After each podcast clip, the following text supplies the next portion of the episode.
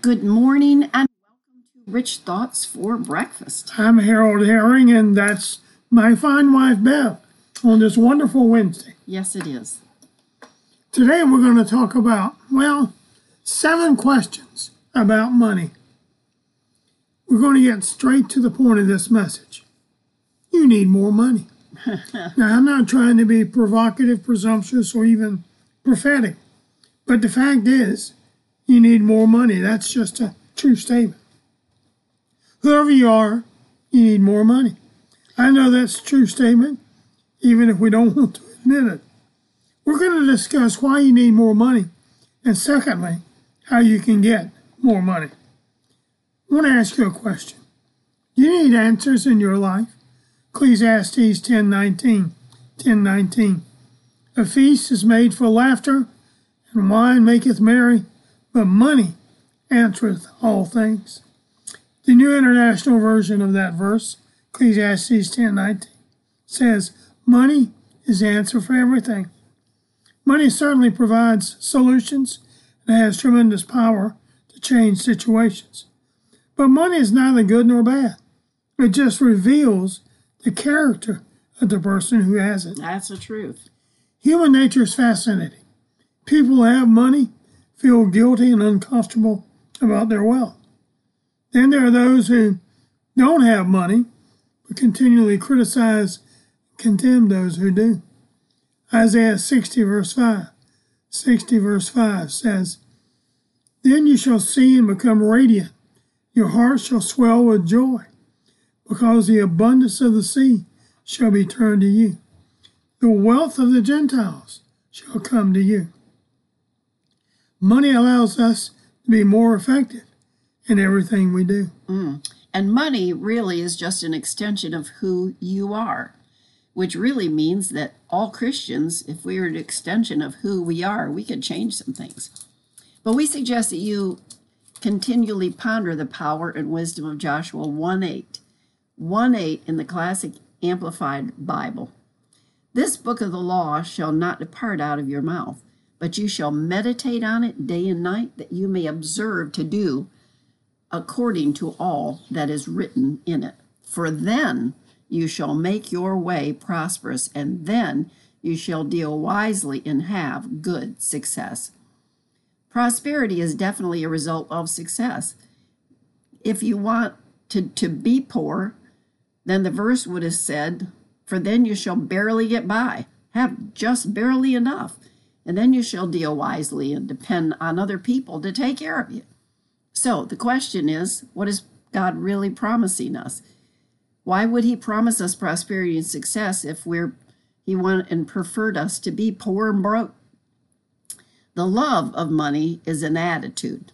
There are seven questions that help us know whether or not we actually just need money to you know get to be able to be our servant or if we actually love money.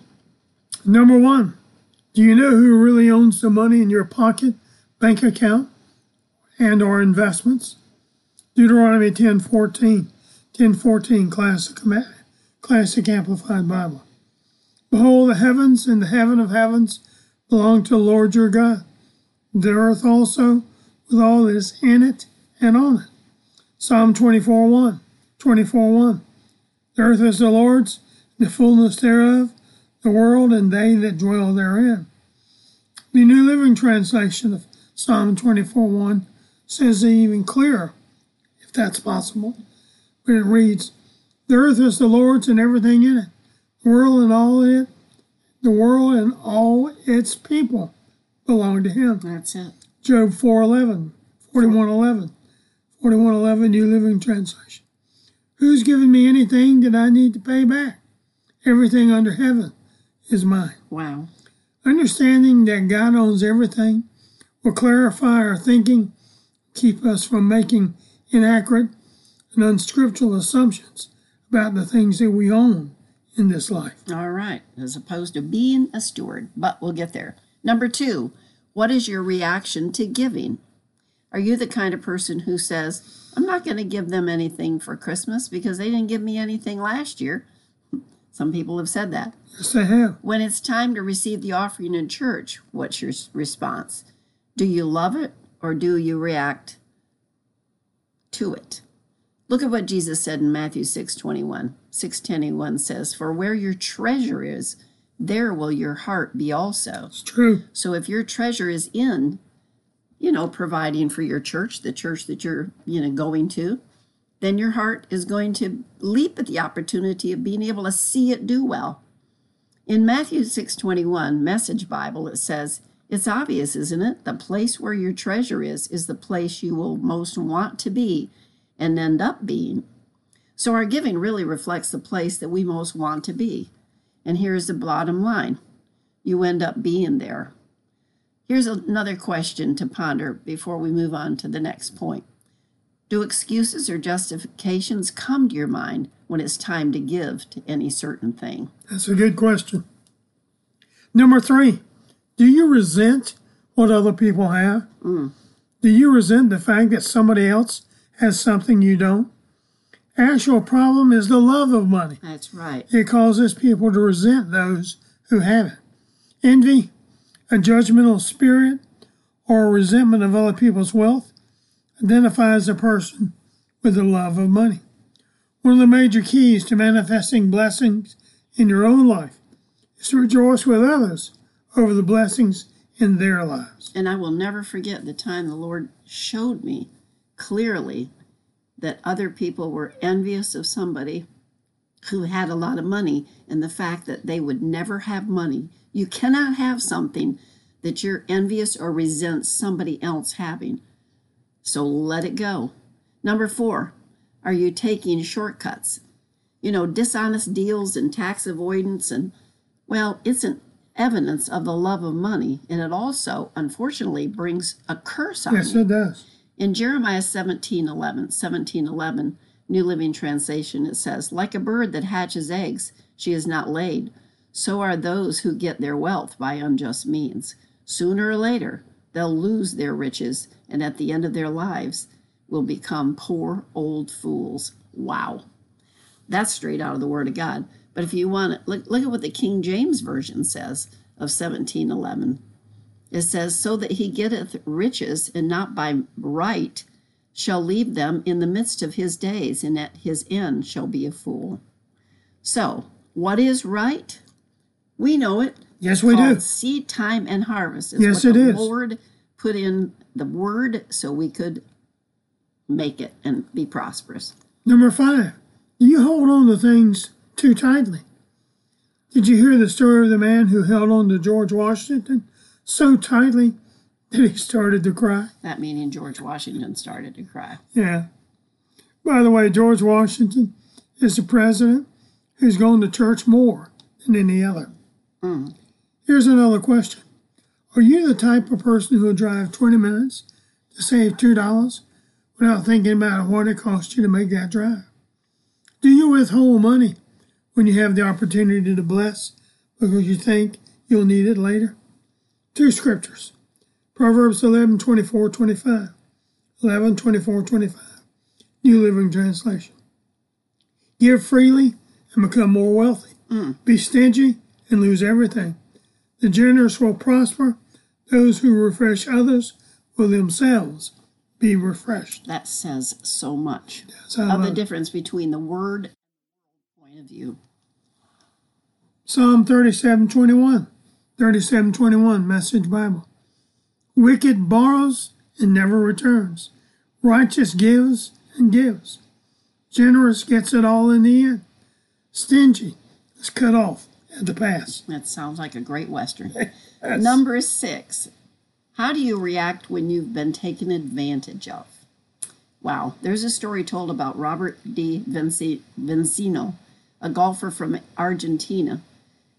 He beautifully displayed one of the best, well, one of the best ones many years ago when he won the Masters golf tournament, but he didn't denied the coveted green jacket.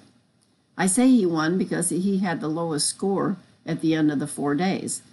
But his playing partner, who kept the score, had inadvertently written that he had made a five in one of the holes in which in reality he made a four.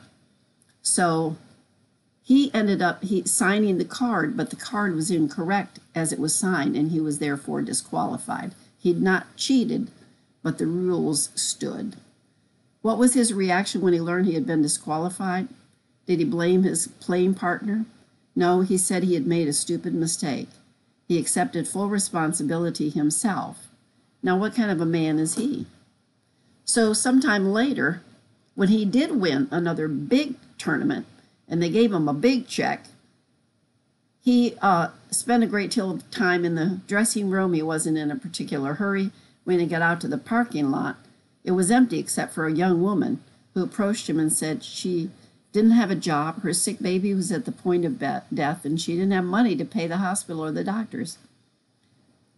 This gentleman, Dave DaVincio, signed his tournament winnings to this young woman and went on his way.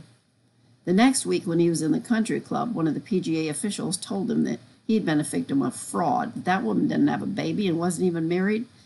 And he goes, You mean that baby wasn't sick? And the official said, That's right. He goes, Wow, you've just given me the best news that I've heard all year. Wow. Wow, for sure. Number seven. Is money too high on your agenda? We must never be ruled by or live according to money alone. Prosperity is about so much more than money. God wants us prosperous in every area of our lives spiritual, family, financial, physical, mental, social. Prosperity is not what you have, prosperity is what has you. That's right. When we recognize money is just a tool to help us accomplish the things that God called us to do. We've taken the first step to being released from money. Think about that thing, these things. Mm-hmm. Hallelujah. Hallelujah. We want to thank those of you who sowed an emergency seed. Yes. And uh, instead of sending me a birthday gift, you sowed a seed. We've been able to do a lot of things. We've been able to bless some preachers who needed help. Yes. Mm-hmm. And in a tight spot. And they were in tight spots. And uh, able to bless a young lady who had lost her job through no, you know, real reason of her own. Very anointed woman who does a lot of preaching. We were able to. Um, Thanks to you. Do support really someone who's kind of up there, but has really been able to reach a lot of people truly through the radio broadcast that she sponsors and stuff. So there are people, mm, there's just ways to be able to help people. We have sowed, sowed thousands of emergency seeds over the years. And thank you. Yes. For this last time we were able to do that. Almost, I think almost $2,000. Right. Well, if you consider some of the others we've done, more than that. Anyway, but I mean on your birthday. So God is good, and we are able to bless. In the if you bless, and it becomes a blessing. It's like a seed sown on your behalf. But lest we get carried away. Until tomorrow morning at eight thirty Eastern.